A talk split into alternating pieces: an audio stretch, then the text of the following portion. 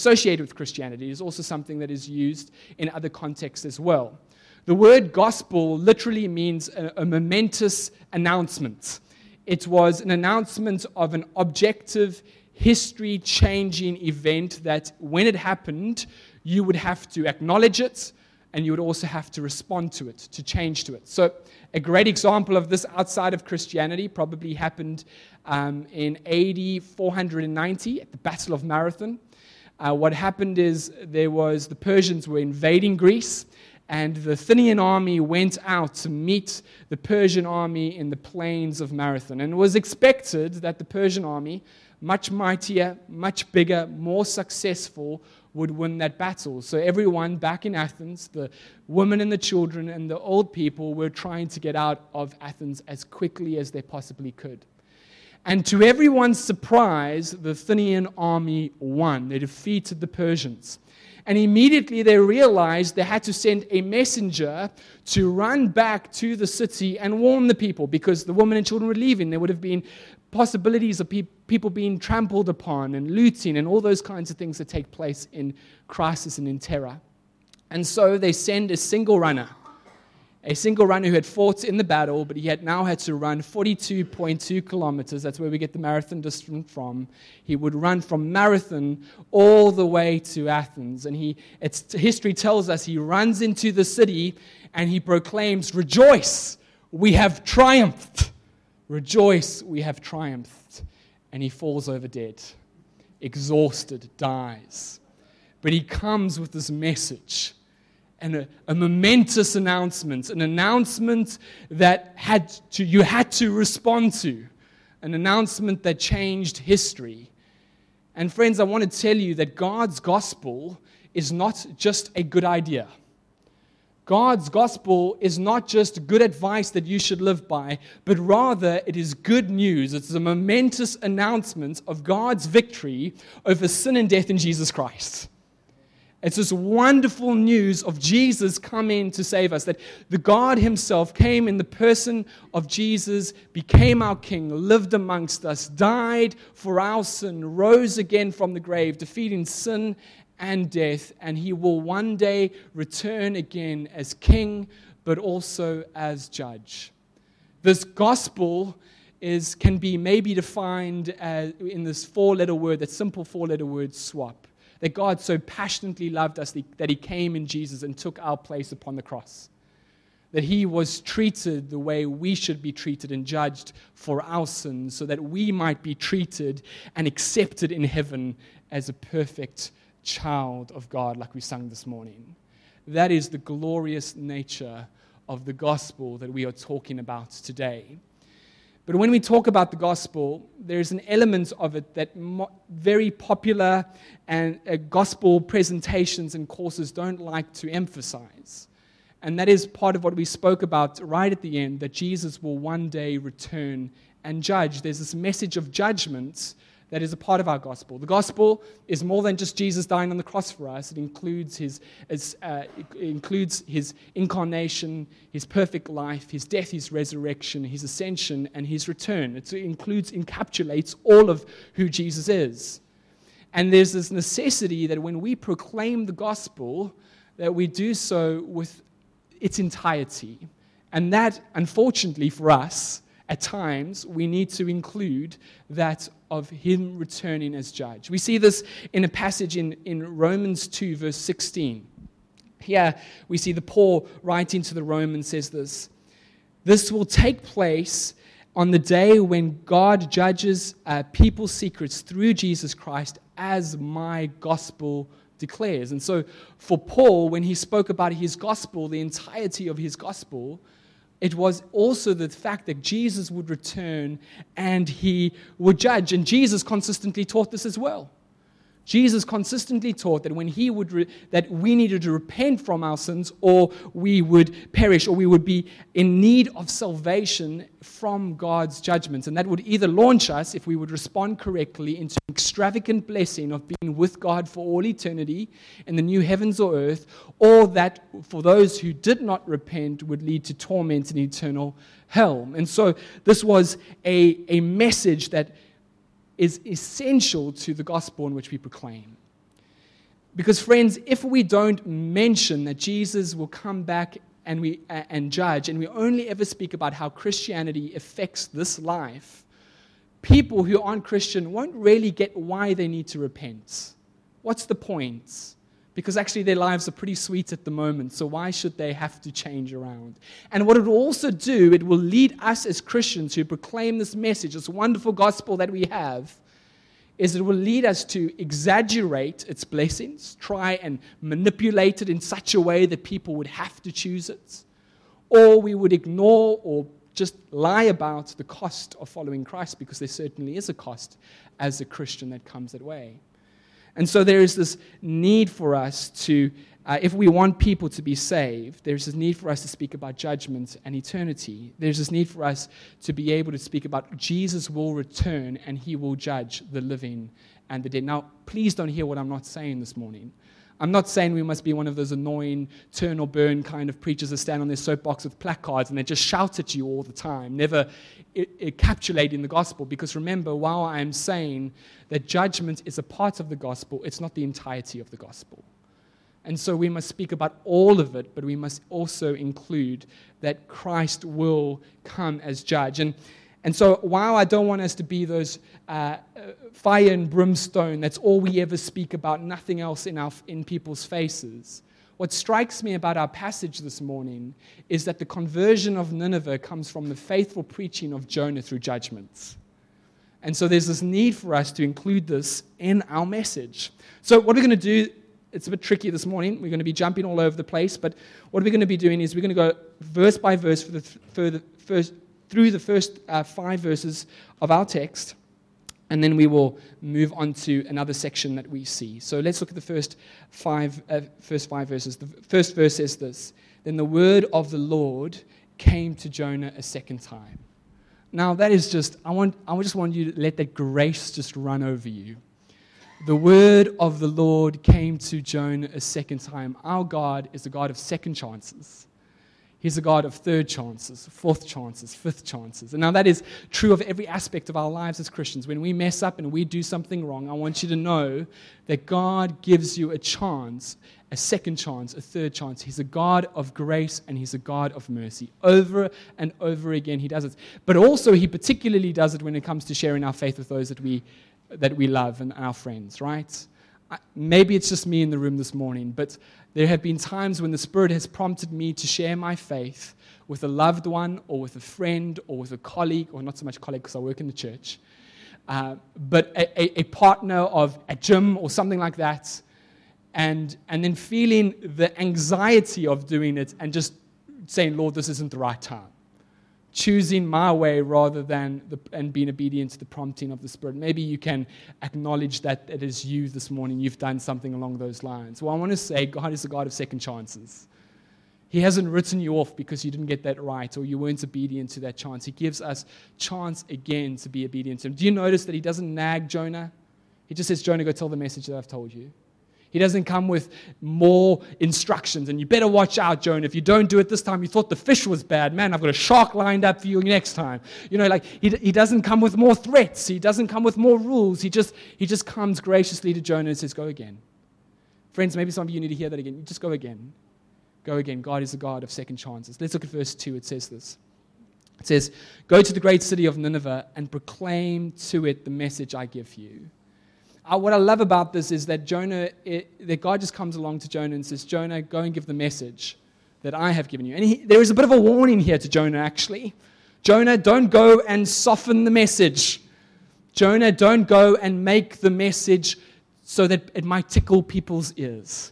Jonah, don't go and twist the message so it might not get you into trouble. Jonah, go and preach the message I give to you. And friends, that is the instruction for us. That we have been given the word of God, and it is essential that we proclaim its entirety. That we don't just proclaim bits and parts that we like, that we don't just only give to people what they would like to hear, but we make sure that we give to them the entire gospel, the entire message of God's Scripture, that we don't twist it or remove pages out of Scripture saying that is not applicable for us today and that story makes no sense and so we don't trust it. We don't twist it to set our agenda or to be able to conform to the image of what culture is pushing. We hold to it firmly. But as I say that, I also want to say that that means when people, guests, walk through the door, what it means is we're not going to stand there. What it does not mean is we're not going to stand there with a list of all the controversial things that culture holds to and that opposes Scripture, and we're going to tell them it immediately. No, of course not. But what it is going to mean is that as we faithfully journey through Scripture, is that we will preach what Scripture tells in front of us. If there's a hard text, there's a hard text, and we will preach it faithfully. But when we do so, and when you have conversations with your friends, while we hold to it truth and we hold to it firmly, we do so with gentleness, kindness, and love. We demonstrate Christ as we hold to these truths. And verse 3 says the following. It says, Jonah obeyed the word of the Lord and went to Nineveh. Now, Nineveh was a very large city. It took 3 days to go through it. And so Jonah goes into the city, but it shows us here that God's heart, as we will see in chapter 4, God's heart for Nineveh wasn't because of its political prowess or its commercial revenue that it was able to produce, but rather Nineveh was important to God because it was full of people. Nineveh was important to God because it was full of people. And my friends, I want to say that about the East Coast this morning, that God finds the East Coast valuable because it's full of people.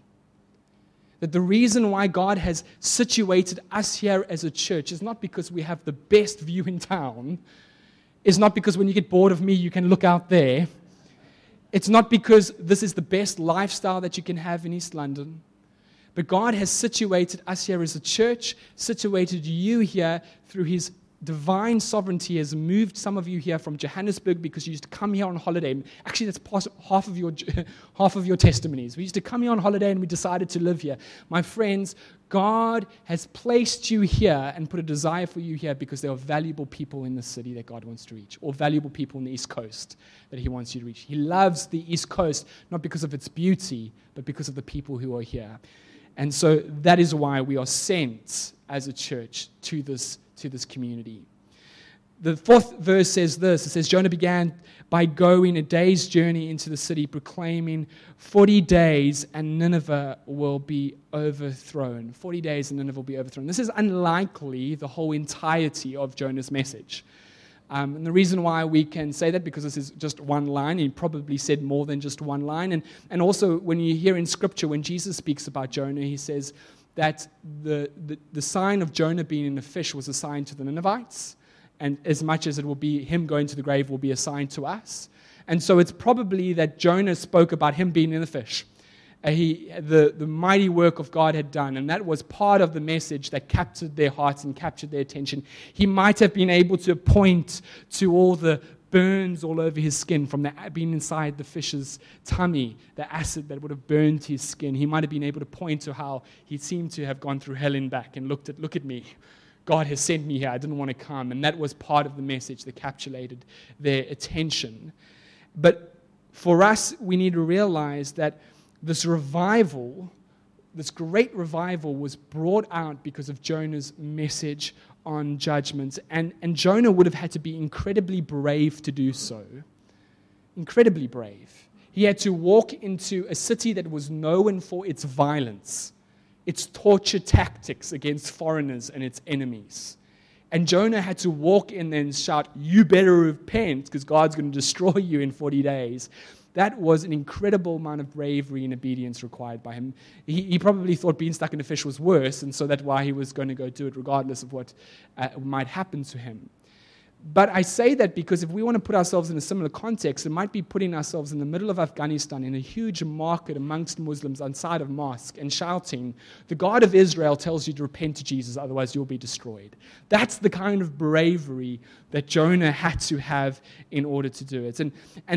But we who find ourselves in a Western culture, we don't have to worry about any of those kinds of threats. Though, I think the anxiety and the fear of being rejected, and mocked, and ridiculed, or even having a question asked that we cannot answer is something that puts us off. And we think if we speak about Jesus coming to die for our sins so that He would save us from hell to bring us into eternity, then when we mention that if you don't, you're going to go to hell, that we might push people away rather than draw them to Him.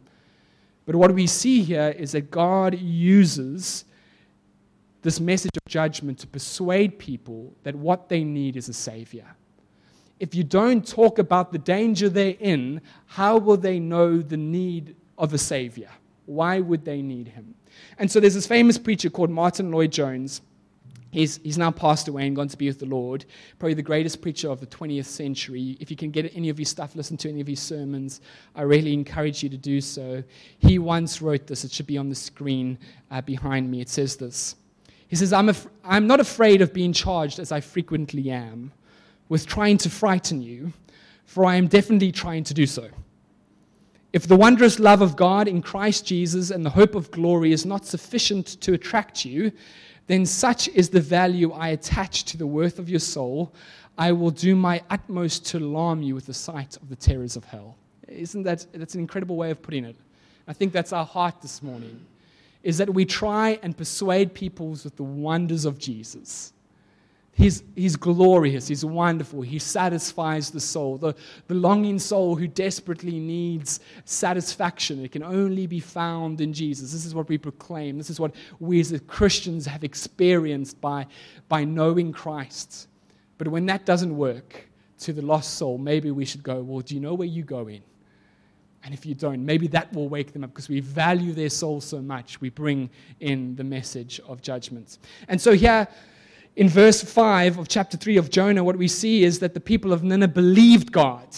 They recognized that this warning and proclamation of Jonah, wasn't his own words, but were the words from God, and so they turn into repentance. They turn and repent to God as a result. And friends, if we don't explain God's judgments, people will not really grasp the fullness of God's love. Now let me explain that maybe with an illustration.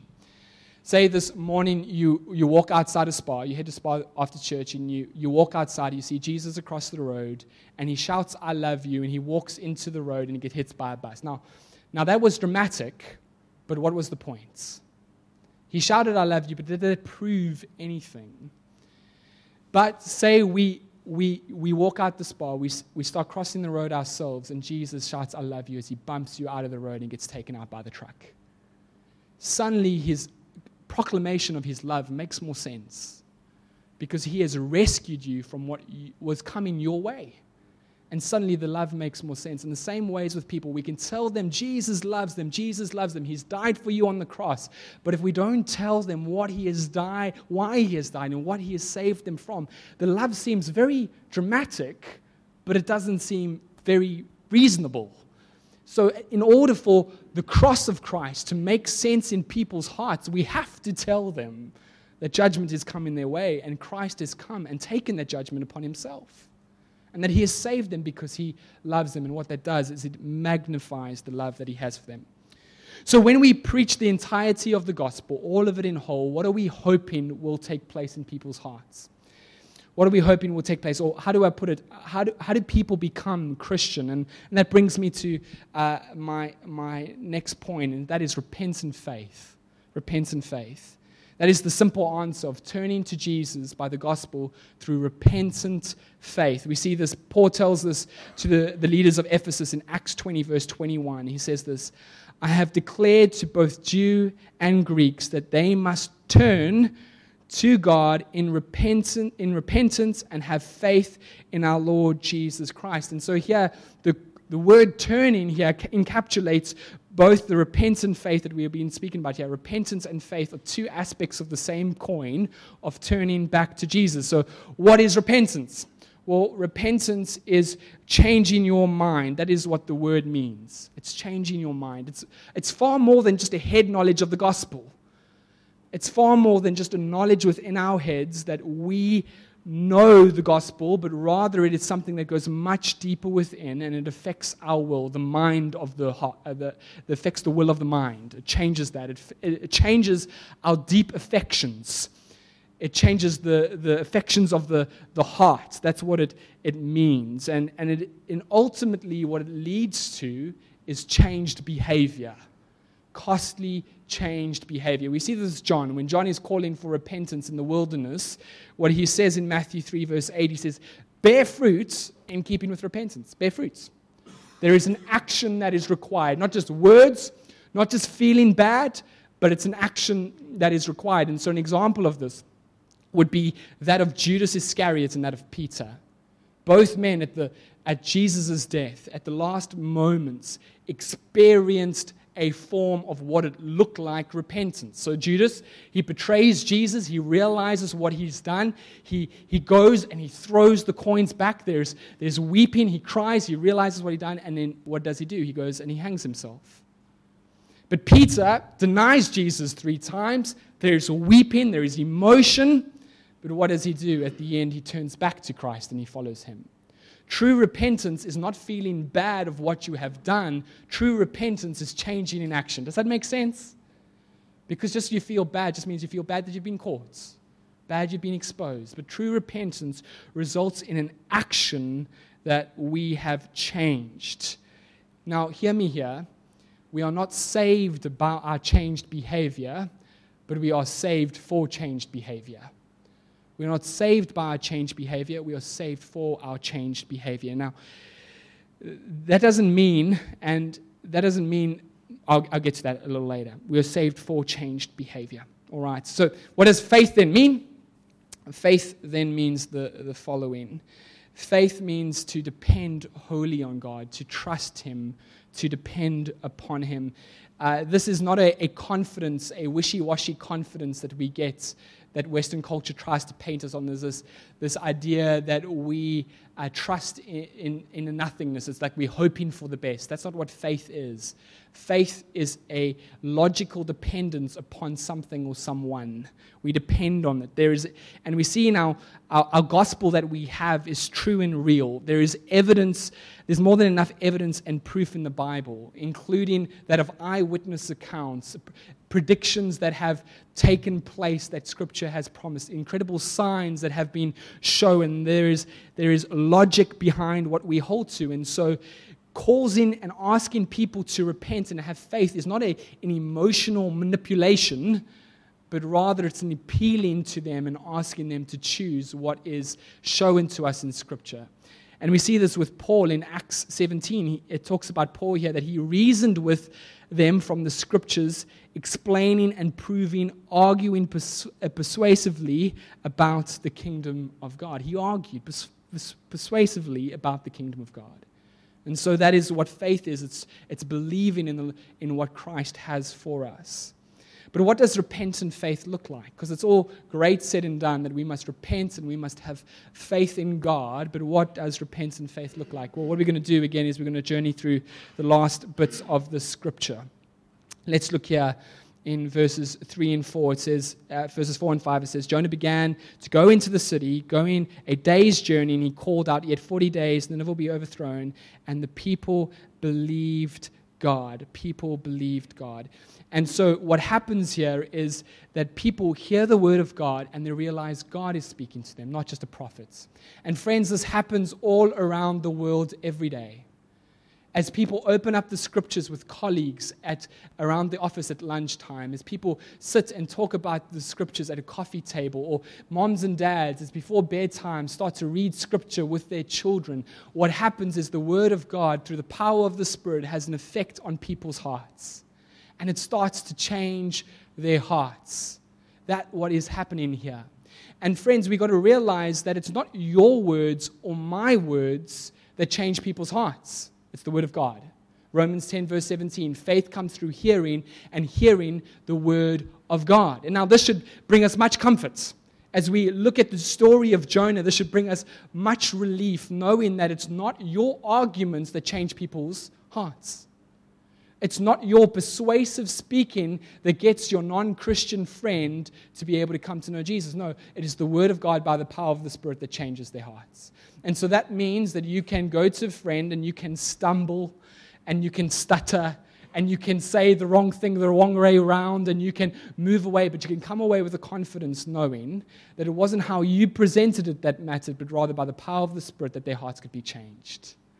It gives us a confidence to be able to share God's word, knowing that it's never up to you to make the decision. It's up to God to do the work in the heart by the power of the Spirit through the Word of God. Does that make sense? What a relief that is. that as you talk to someone and you go, "Ooh, that didn't feel like it went well," it doesn't matter. God can use it. If God can use a donkey to speak, if God can use a reluctant prophet like Jonah, do you notice that the city is 3 days wide, but he only walks one day? He doesn't even want to go halfway. He kind of just trudges through this reluctance, and he just says, in 40 days you'll be destroyed. Not really expanding God's word and going into it in major depth. This is really reluctance behind Jonah. We'll see his heart hasn't changed much in the next chapter, next week. And yet God is able to take such a word and change someone's heart. Not just someone's heart, but a whole entire city's heart. He can take your words and use it. Don't worry if you don't have all the theology lined up. Don't worry if you don't know all the scriptures off by heart. Don't worry if you don't have all the questions, because God can use your simple words. And God loves to, He absolutely loves to take what is weak and shame the wise with it. He's able to take your weakness and use it, because God gets all the glory, not you. So take courage by that. Let that be something that stirs you on to go forward. The next thing that we see here is that they humbled themselves. That's the next point, number 2. They humbled themselves. Look at verse 3 and verse 5. It says this: "They called a fast and put on sackcloth, for the greatest of them to the least of them." If you had to wander through Nineveh that day, and you would have had to head off into the markets where there was normally the hustling, the bustling, and the selling, and the bartering that was taking place, you would not have found anyone there. Because from the most important, the king, to the least important, had gone and put on sackcloth and humbled themselves before God. And this is what a repentant faith looks like. It is a change of attitude of, "God, please come and help us." That is what it looks like. "Lord, I need you." It's not this superficial religious version of humility of, "I'm going to turn over a new leaf," or "I'm going to somehow ask God to through my actions to earn his favor," but rather it is just an acknowledgement that, "Lord, I regret my sins. I am guilty and I deserve your punishment." It's a sign of humility before him. And then the next thing is what we see is they turn from their sin. Jonah 3 verse 8 says, "Let everyone turn from his evil way and from the violence that is in his hands." And so if you had to now wander through the city out of the market and you headed toward where the brothels were and the temples were, they were all boarded up. There was this radical change that had taken place in these people. The people that used to skin people alive and cut off their ears and noses, suddenly they were repented of their sins. They were changing. There's this behavioral change within their hearts. They repented, not with emotion, but their own actions were different. They were turning from their sin. And lastly, we see here, they pleaded for mercy. Jonah 3 verse 9 says, "Who knows? God may turn and relent, and turn from his fierce anger, so that we may not perish." And they genuinely beg for mercy. "Lord, you alone can stop this. Lord, there is nothing that we can do to stay your hand. We have to plead to your mercy that you will give us what we do not deserve." And so repentant faith is pleading to God, saying, "Lord, we deserve nothing else besides your punishments, but we plead to your mercy." And now for us as Christians, may I just warm our hearts here. For us as Christians, we have a certainty that God will be merciful to us. And the reason is because he has promised to forgive us. We see this in 1 John 1 verse 9. He says, "If we confess our sins, he is faithful and just to forgive our sins and to cleanse us from all unrighteousness." So we have a certainty as Christians as we inevitably mess up, because we as Christians still have the flesh within us making mistakes, that we can run to Christ and ask him to forgive us, and we can plead on his mercy. But for someone who does not know Christ, it's his first time of going, "Lord, I deserve this punishment, but I'm going to plead to Jesus, my Savior, and ask that you give him mercy." And when someone does that, when somebody believes that the word is from the Lord, that they have humbled themselves, that they've acknowledged their sins and turned from it and plead for mercy, then we have repentant faith, and then we see people are saved. It's through that kind of a journey. And so, friends, I want to close with this morning. As we talk about receiving mercy, we can't help But remember as Christians that we ourselves were once in a position where we were enemies of God, shaking our fist at him. And that the wrath of God was rightfully going to be poured out upon us. But God, in his mercy, revealed to us through some people who shared the word of God that Jesus is our Savior. And that he opened our eyes to see this wonderful truth and that we came to know him through that. That is a revelation that has happened to us. But as I was thinking about my own salvation this week, I realized that there were three men particularly in my life that really played an integral role in my life. One was my grandfather. My father died when I was young, and I lived with my grandparents, and my grandfather daily shared with me the gospel as I would go through to his room and we'd do a quiet time. A huge role. But I always grew up thinking I was Christian until the age of 14, and I had a friend come along. His name was Mike Brown, who noticed that there was something not quite right with my Christianity and started probing and asking questions and inviting me to things, much to my annoyance, but yet he did it. And around that time, God used a man called Denver Anderson, where he would start a group called Sun Surf. It's a surfing Christian organization around the country, and he would start one in Genubi, and he would put out flyers on the beach, and my grandfather would see it, and I heard that there was free surf trips around to different parts of the city, and I thought that it was a great idea. And so I pitched up at a Bible study, and I was there, and through his faithful ministry to 6 little rascals, my goodness, we were naughty. His faithfulness to 6 teenage brats. But it was through his ministry, through Mike Brown and through my grandfather, that God revealed himself to me sitting down doing homework one day. And I messaged them at least once a year going, man, I just love you. Thank you so much for your faithfulness. And friends, if you had a look on your own journey, you could go so-and-so, so-and-so. They were faithful. If they weren't bold enough to nag me about Christianity, if they didn't open their mouths and invite me to church or invite me to an alpha and to invite me to this or the other, if it wasn't for them, I don't know where I would be. And I've got to ask us this question, are we a part of other people's journeys? Is there someone sitting back and going, so-and-so, you, they were a part of my journey? Because you can be. And in actual fact, I've got to warn us here, often we look at Jonah and we go, Jonah, what a fool. What an idiot. Hey, how did he not hear God's word and do it? How did he not run into the violent city Nineveh and go tell them that they were going to destroy? Why did he lack so much faith? And yet, our friends, I got to this morning saying we have been given the same message to go. Let's not be like Jonah. Let's have faith and go and share this glorious gospel, this momentous announcement that we can shout from the top of the rooftops, rejoice! For Christ has been triumphant. We've got this wonderful news. Go and share it. Let us pray.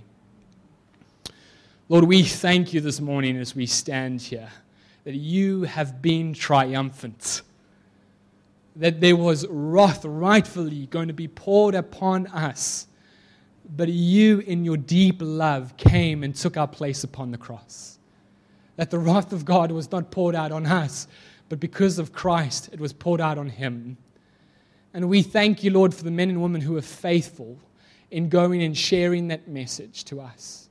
We pray you would bless them today, but I ask, Lord, by the power of the Spirit, that you would stir within us a deep desire to go and share that this morning. Maybe even as I pray now, I want us, who is the Lord laying on your hearts? Is it someone to speak to? Is it someone to invite to Alpha? This is someone to share your testimony with. Who is the Lord laying on your heart at this moment? Say, yes, Lord. Don't be like Jonah and go and share it, knowing that he is with you. Lord, and we thank you this morning that you clearly are a God of mercy who wants to save. If you want to save a wicked nation like the Syrians, like the city of Nineveh, how much more would you want to save the East Coast? Use us, we pray. Humbly we come before you saying, Lord, we are weak. We often fail. We often mess up. But would you use us by the power of your Spirit to make an impact for your glory and your glory alone in this area, we pray.